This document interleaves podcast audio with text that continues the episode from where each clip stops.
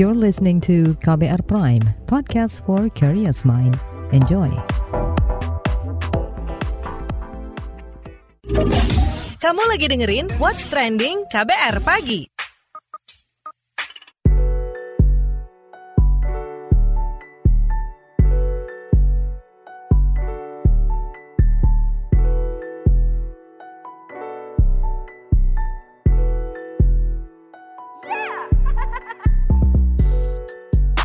K B R Pagi, siaran pagi radio paling update. Selamat pagi, apa kabar Anda hari ini di hari Rabu dua puluh satu September dua ribu dua puluh dua?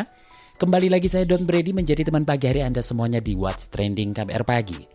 Akhirnya rancangan undang-undang atau R U U Perlindungan Data Pribadi P D P telah resmi disahkan menjadi undang-undang dalam rapat paripurna D P R R I kemarin di dua puluh September. Nah, Wakil Ketua Komisi satu D P R R I Abdul Kharis Almasyhari mengklaim undang-undang ini akan menjadi awal yang baik dalam menyelesaikan permasalahan kebocoran data pribadi di Indonesia. Sebab undang-undang ini sudah dibahas secara dinamis dan melibatkan pemerintah terkait, kalangan akademisi, pers, dan masyarakat. Senada dengan D P R, Menteri Komunikasi dan Informatika Johnny G. Plate menyebut Undang-Undang Perlindungan Data Pribadi akan mengokohkan integritas dan kepercayaan terhadap Indonesia dalam tata kelola data global. Johnny menyebut beberapa manfaat Undang-Undang P D P bagi masyarakat, di antaranya mendorong reformasi praktek tata kelola data pribadi, meningkatkan perekonomian di bidang digital, mengedepankan aspek perlindungan data pribadi, memicu kesadaran dan kebiasaan masyarakat untuk lebih menyadari dan menjaga data pribadinya, serta menghormati data pribadi orang lain. Selain itu, Menkominfo mengatakan aturan ini akan meningkatkan perkembangan ekosistem sumber daya manusia dalam aspek perlindungan data pribadi dan yang terakhir, mampu memperkuat kepercayaan global terhadap Indonesia. Beberapa sanksi yang diatur dalam Undang-Undang P D P ini diantaranya sanksi administratif seperti peringatan tertulis, penghentian sementara pemrosesan data pribadi, penghapusan dan pemusnahan data pribadi, ganti rugi dan denda administrasi. Sedangkan ketentuan pidana akan diberlakukan bagi orang yang mengumpulkan data pribadi yang bukan miliknya demi menguntungkan dirinya atau orang lain atau mengakibatkan kerugian bagi pemilik data pribadi. Berdasarkan pasal enam puluh satu, orang tersebut bisa dipidana penjara paling lama lima tahun dan denda lima puluh juta rupiah. Pidana juga berlaku untuk orang yang menggunakan data pribadi orang lain, mengungkap data pribadi bukan miliknya, memalsukan data pribadi, menjual maupun membeli data pribadi. Menyoroti pengesahan Undang-Undang Data Pribadi, Koalisi Advokasi R U U Perlindungan Data Pribadi menyatakan dukungannya terhadap pengesahan undang-undang tersebut.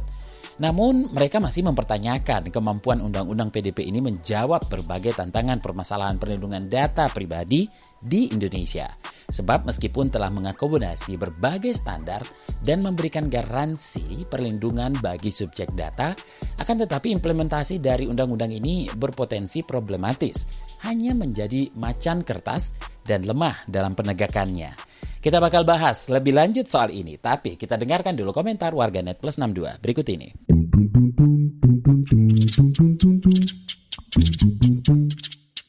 Kita ke komentar at Baterai X X, ketuk palu U U P D P, akhirnya si Bjorka sukses menggolkan di D P R. Lalu komentar at Rireki X X, harus kena getahnya dulu nih wakil rakyat, katanya baru ngesahin U U P D P.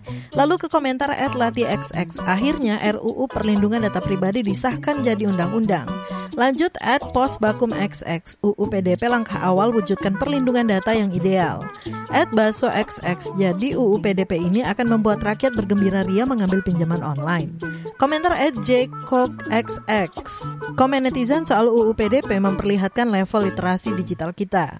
At Cah X X, U U P D P diharapkan benar-benar jadi landasan hukum yang kuat dan memastikan bahwa negara menjamin dan memastikan perlindungan data pribadi warganya. At Ignatius X X, akhirnya U U P D P disahkan, bisa untuk nambah materi kalau ngajar di kelas, karena selama ini yang dibahas pasti U U Perlindungan Data Pribadi untuk konteks di negara lain yang udah ada lebih dulu. Dan terakhir komentar Ed Damar Juniarto, bukannya nggak bersyukur, hashtag R U U P D P disahkan ya, cuman khawatir banget U U P D P yang disahkan akan bernasib sama seperti U U I T E, alih-alih melindungi kita dari pelanggaran data pribadi korporasi dan instansi yang jahat, malah menyasar masyarakat kecil yang nggak paham.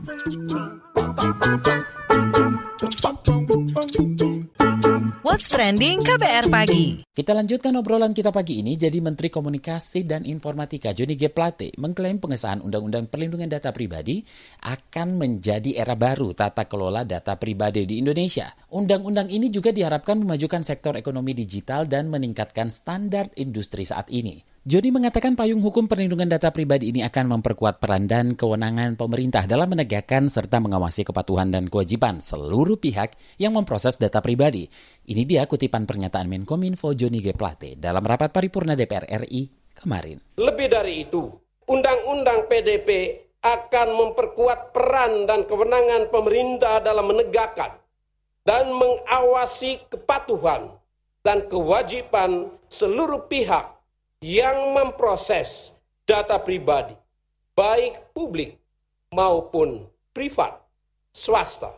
Dari sisi hukum, Undang-Undang P D P dapat dimaknai sebagai kehadiran sebuah payung hukum pelindungan data pribadi yang lebih komprehensif, memadai, dan berorientasi ke depan. Undang-Undang P D P juga memberikan kesetaraan dan keseimbangan hak subjek data, hak subjek data pribadi dengan kewajiban pengendali data pribadi di mata hukum.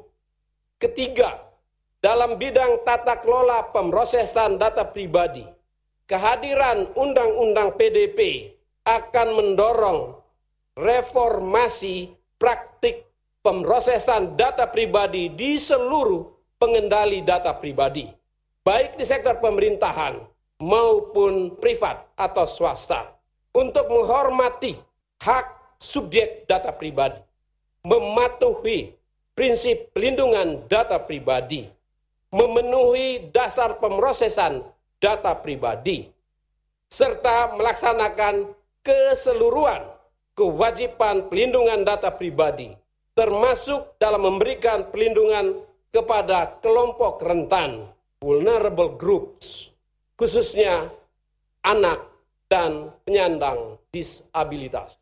Keempat, dari sisi ekonomi dan bisnis, pemerintah berharap agar kepatuhan terhadap kewajiban-kewajiban pelindungan data pribadi dalam Undang-Undang P D P tidak dipandang sebagai beban, melainkan dapat dimaknai sebagai kesempatan untuk meningkatkan standar industri, menjawab kebutuhan dan tuntutan konsumen terhadap pelindungan data pribadi yang memadai, dan pada akhirnya akan meningkatkan nilai serta daya saing dari pelaku ekonomi digital nasional di kancah global. Kelima, dari aspek pengembangan teknologi, Undang-Undang P D P akan mengkedepankan penggunaan perspektif pelindungan data pribadi dalam setiap pengembangan teknologi baru, sehingga akan mendorong inovasi yang beretika, bertanggung jawab, dan menghormati hak asasi manusia.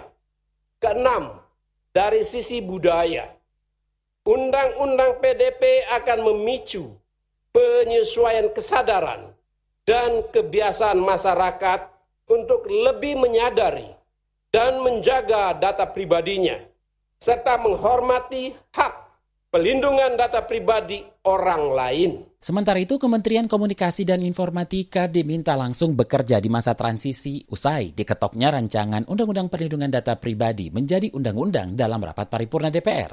Anggota Komisi Bidang Kominfo D P R Bobby Rizaldi mengatakan Kementerian Kominfo harus segera bekerja sesuai fungsi dan perannya dalam masa transisi sebelum lembaga P D P terbentuk. Berikut pernyataannya di gedung parlemen seperti disiarkan YouTube D P R R I kemarin. Jadi memang setelah hampir dua tahun ini kita bisa selesaikan, dan semoga dengan selesainya undang-undang ini dalam acara G dua puluh nanti kita sudah selevel dengan negara-negara lain dalam hal perlindungan data pribadi. Dan dinamika yang terjadi selama ini ya karena sangat teknis sekali, karena memang kita termasuk negara yang paling cukup terlambat memiliki undang-undang ini, sehingga saking banyaknya referensi jadi kita masih banyak perlu pendalaman, baik itu apakah adopsi, kita best practice di seluruh dunia ataupun yang cocok dengan kondisi di Indonesia saat ini. Dan alhamdulillah dengan adanya undang-undang ini semoga kejadian-kejadian seperti peretasan data oleh hacker itu bisa minimal dikurangi. Paling utama dari seluruh pasal dan bab itu adalah bagaimana upaya si prosesor data itu memiliki kewajiban untuk memenuhi hak-hak warga negara dalam hal perlindungan data pribadinya. Di situ juga memasuk ketentuan mengenai sanksi yang sebelumnya tidak ada. Jadi kalau dulu lembaga-lembaga yang memiliki data pribadi milik masyarakat itu tidak ada kewajiban dia harus melindunginya sehingga terjadi rawan peretasan-peretasan seperti ini. Dengan adanya undang-undang ini mereka memiliki kewajiban yang diawasi oleh nanti lembaga yang akan dibentuk di bawah undang-undang ini. Ya, jadi walaupun ini belum di, dibentuk lembaganya, tetapi dalam masa transisi dengan diketoknya undang-undang ini ada Kementerian Kominfo yang melakukan transisi seluruh fungsi dan peran dari lembaga sebelum lembaga ini terbentuk. Jadi dengan adanya undang-undang ini bukan berarti ada kekosongan hukum implementasinya, mm-hmm. tetapi justru dengan mulai hari inilah semua tupoksi dari lembaga tersebut sudah mulai menjadi kewajiban yang nanti untuk lembaga pengendalinya ada transisi selama dua tahun. Fenomena seperti Bjorka itu akan selalu ada, tetapi paling tidak dengan adanya undang-undang ini dari sisi pengendali datanya memiliki kewajiban untuk melindungi data milik uh, rakyat minimal bisa dikurangi. What's trending K B R pagi? Newsbeat. Badan Perlindungan Lingkungan Amerika Serikat mengklaim teknologi nuklir mampu melawan perubahan iklim. Kepala Badan Perlindungan Lingkungan A S, Michael Regan, mengatakan teknologi nuklir ini makin maju dan canggih. Menurutnya, teknologi nuklir tidak seperti energi fosil yang memerlukan pelepasan karbon ke atmosfer yang menyebabkan pemanasan global. Namun, penggunaan reaksi nuklir ini masih mendapatkan sejumlah kritik, khususnya di sektor keamanan. Fusi nuklir dianggap berbahaya khususnya saat bencana alam terjadi. Pemerintah Arab Saudi dikabarkan bakal melegalkan konsumsi minuman beralkohol di beberapa area publik daerah tertentu. Melansir The Wall Street Journal, pemerintah bakal mengizinkan peredaran minuman beralkohol di sebuah resort di kota Neom. Di kota ini terdapat mega proyek perluasan wilayah dan pembukaan resort. Sebelumnya, isu yang sama sempat bergulir, namun pada Mei lalu dibantah oleh asisten Menteri Pariwisata Putri Haifa binti Muhammad. Dalam Forum Ekonomi Dunia Davos, Swiss, ia menegaskan bahwa Arab Saudi tidak berencana mencabut larangan menyajikan alkohol hanya demi mempromosikan industri pariwisata. Sutradara Squid Game Hwang Dong Hyuk mengungkap ketertarikannya untuk merekrut aktor Hollywood Leonardo DiCaprio di sequel lanjutan drama Korea Squid Game. Hwang Dong Hyuk mengatakan ketertarikan muncul karena aktor empat puluh tujuh tahun itu mengatakan dirinya fans berat Squid Game. Meski tidak menyebut nama, sutradara Squid Game mengklaim banyak aktor Korea Selatan dan Hollywood yang meminta dilibatkan dalam Squid Game dua. Namun baru Lee Jong Jae yang berperan sebagai Song Gi-hun lah yang dikonfirmasi akan bermain di Squid Game Season dua. Selain itu, sang sutradara mengatakan dirinya tengah memikirkan soal menghidupkan kembali karakter-karakter yang terbunuh di Squid Game Season pertama, seperti karakter Sebyok yang diperankan oleh Jung Ho-yeon dan Lee Yumi yang memerankan karakter Jeong.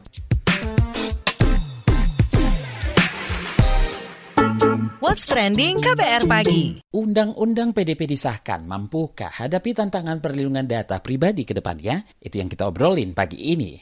Nah, Direktur Eksekutif Lembaga Studi dan Advokasi Masyarakat ELSAM, Wahyudi Djafar, melihat masih lemahnya sanksi dalam Undang-Undang Perlindungan Data Pribadi yang baru saja disahkan oleh D P R kemarin.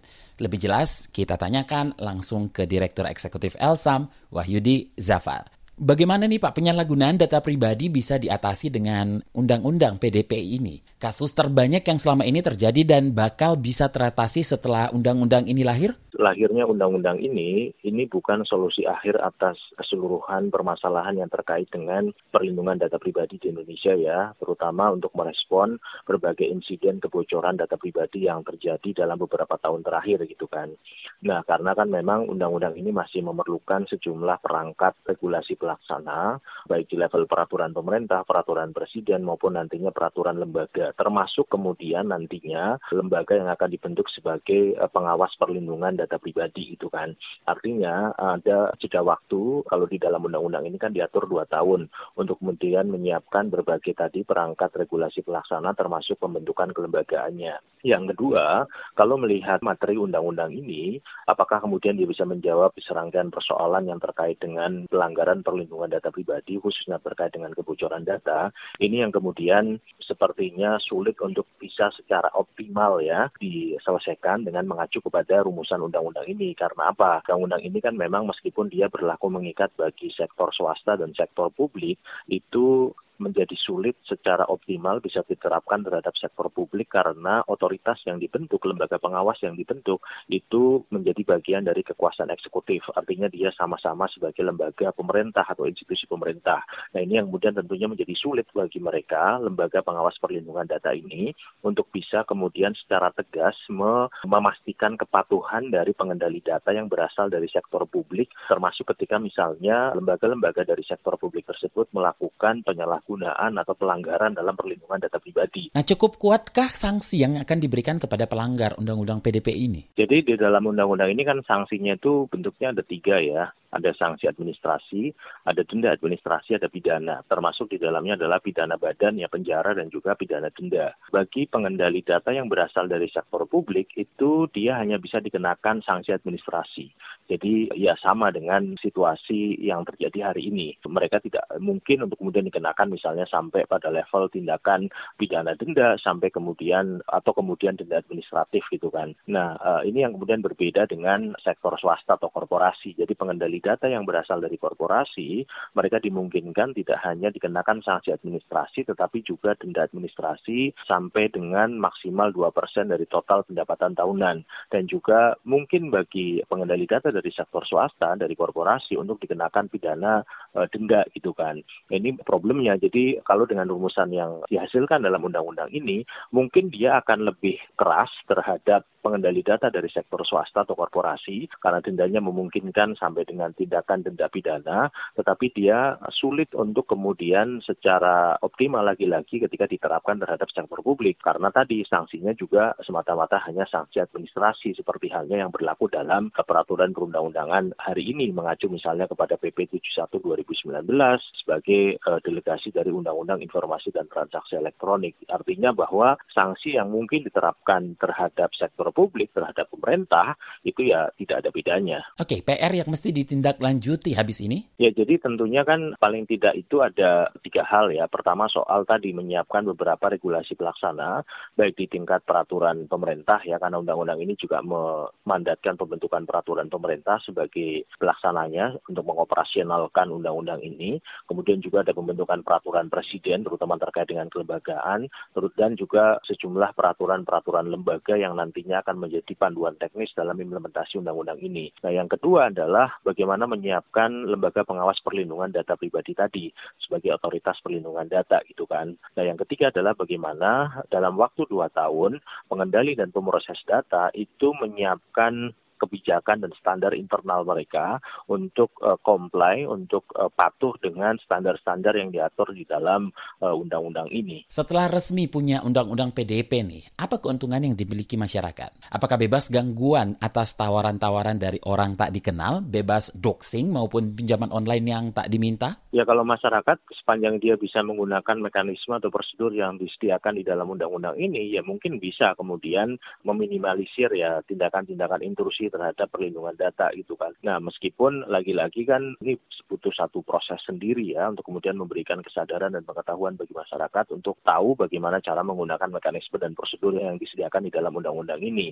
Meskipun kemudian kalau membaca rumusannya terutama terkait dengan hak-hak subjek data maupun kewajiban pengendali dan pemproses data, mestinya ada perlindungan yang lebih baik bagi publik ya bagi masyarakat gitu kan. Misalnya terkait dengan pemasaran langsung ya direct marketing misalnya pengiriman S M S, pengiriman pesan WhatsApp, telepon yang intinya adalah menawarkan produk atau layanan tertentu itu bisa dihindari misalnya dengan menggunakan hak untuk menolak ya right to object gitu kan. Itu kan erat kaitannya dengan pemasaran langsung yang mengacu pada data pribadi seseorang gitu kan. Ataupun kemudian yang terkait dengan bentuk-bentuk pemprofilan yang dilakukan misalnya tanpa sepersetujuan dari si subjek data dari masyarakat itu juga bisa digunakan mekanisme-mekanisme tersebut gitu kan. Nah, kalau masih terjadi yang kini bisa dilakukan berbekal undang-undang ini apa, Pak? Kalau mekanisme administrasinya kan bisa melakukan pengaduan ke lembaga pengawas perlindungan data ya, untuk kemudian dilakukan proses penyelidikan, investigasi, dan seterusnya, sampai kemudian penyelesaiannya seperti apa. Atau kemudian ketika misalnya ada dugaan unsur pidana, undang-undang ini juga memungkinkan dilakukan tindakan pemidanaan ya, membuka, memperjualbelikan data, itu kan eksplisit disebutkan sebagai bagian dari tindak pidana itu kan. Meskipun sebenarnya untuk beberapa kasus tertentu semestinya undang-undang yang berlaku hari ini seperti undang-undang I T E itu sudah bisa diterapkan, tetapi kan lagi-lagi ada problem soal kapasitas dan pengetahuan dan sebagainya pada aparat penegak hukum untuk bisa secara optimal menerapkan aturan yang ada. Artinya bahwa untuk bisa mengoptimalkan pelaksanaan dari undang-undang ini ke depan itu juga penting peningkatan kapasitas bagi aparat penegak hukum untuk bisa secara baik memahami rumusan undang-undang ini dan bisa menerapkannya secara tepat, misalnya tadi dalam konteks eksploitasi data pribadi dalam industri pinjaman online, lalu kemudian terkait dengan doxing dan seterusnya. Terima kasih, Direktur Eksekutif Lembaga Studi dan Advokasi Masyarakat ELSAM, Wahyudi Djafar. What's Trending K B R Pagi. Commercial break. Commercial break. Sepasang kekasih yang terpaut usia hingga enam puluh satu tahun di Subang. Ini bukan hal baru. Angka pernikahan dini juga kawin anak terus terjadi, seringkali menjadi viral, bahkan jadi bahan guyonan dalam kemasan berita yang sensasional. Seorang gadis berusia delapan belas tahun. Seolah ini bukan masalah. Tapi bagaimana rasanya kawin ketika masih di usia anak? Gimana sih perasaan saya tuh sebenarnya hancur waktu itu. Hancurnya bisa naik sekolah makan. Ya, pengen banget sekolah. Lihat orang. Saya ajak kamu mendengar langsung suara mereka yang dikawinkan di usia anak. Ibu sama bapak tetap paksa untuk menikah. Saya tidak bisa memenuhi impian bapak. Ibu. Saya Malika. Ini adalah Disclose, serial podcast investigasi dari K B R. Yang penting saya mau ningkain cita-cita. Disclose, dipaksa kawin. Bisa disimak di K B R Prime, Spotify, dan aplikasi mendengarkan podcast lainnya. What's Trending K B R Pagi.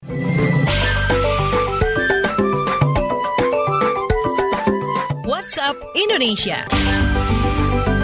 WhatsApp Indonesia dimulai dari Sumatera Utara. Kementerian Pemberdayaan Perempuan dan Perlindungan Anak mengutuk keras kekerasan seksual yang dialami oleh anak berusia dua belas tahun berinisial J di Medan, Sumatera Utara. Deputi Bidang Perlindungan Khusus Anak Kemen P P P A, Nahar menyebutkan saat ini J tengah menjalani perawatan intensif di Rumah Sakit Umum Pusat R S U P Haji Adam Malik, Medan lantaran terinfeksi H I V. Menurut Nahar, Unit Pelaksana Teknis Dinas Perlindungan Perempuan dan Anak di daerah telah mendampingi J dan keluarga sejak awal kasus ini bergulir, termasuk dalam proses pemeriksaan di kepolisian serta mendampingi upaya rehabilitas medisnya. J diduga mendapatkan perlakuan kekerasan seksual selama bertahun-tahun sejak orang tuanya berpisah dan akhirnya ibunya meninggal dunia. J berada dalam pengasuhan neneknya. Deputi Bidang Perlindungan Khusus Anak Kemen P P P A, Nahar mengatakan pihaknya mendorong kepolisian untuk melakukan penyelidikan terhadap para pelaku.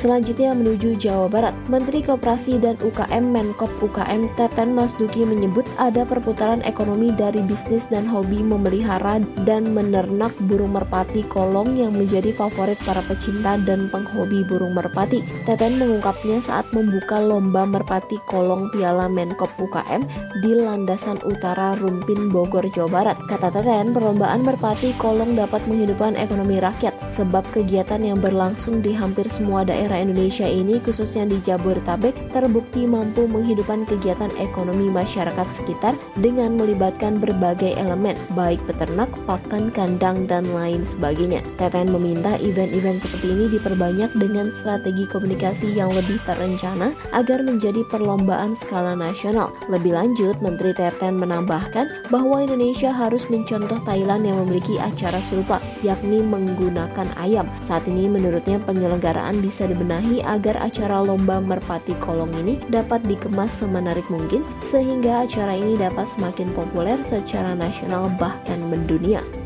Terakhir mampir Nusa Tenggara Barat N T B, Menteri Olahraga Nasional Indonesia KONI Provinsi Nusa Tenggara Barat mulai melakukan persiapan untuk kegiatan Pekan Olahraga Nasional PON dua puluh dua pada dua ribu dua puluh delapan mendatang. Provinsi Nusa Tenggara Barat N T B dan Nusa Tenggara Timur N T T ditetapkan sebagai tuan rumah PON dua ribu dua puluh delapan oleh Musyawarah KONI Pusat. Ketua KONI Nusa Tenggara Barat Mofi Hanafi mengatakan penyelenggaraan PON dua ribu dua puluh delapan tidak mudah sehingga harus dimulai dari sekarang. Penyelenggaraan pun dimulai mengerjakan aspek pemetaan venue atau tempat penyelenggaraan PON serta persiapan para atlet untuk mengikuti lima puluh empat cabang olahraga. Ketua KONI N T B Mofi Hanafi mengatakan agar PON dua ribu dua puluh delapan terselenggara dengan maksimal maka fasilitas pembangunan venue harus sudah dibangun sejak dua ribu dua puluh tiga dengan mengedepankan pemetaan lokasi venue di sepuluh kabupaten atau kota di N T B.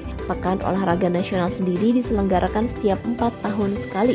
Sebelumnya PON ke dua puluh tahun dua ribu dua puluh digelar di Papua. Disusul nanti PON ke dua puluh satu digelar dua ribu dua puluh empat di Aceh dan Sumatera Utara dan diikuti PON ke dua puluh dua di N T B dan N T T pada dua ribu dua puluh delapan. Demikian WhatsApp Indonesia hari ini.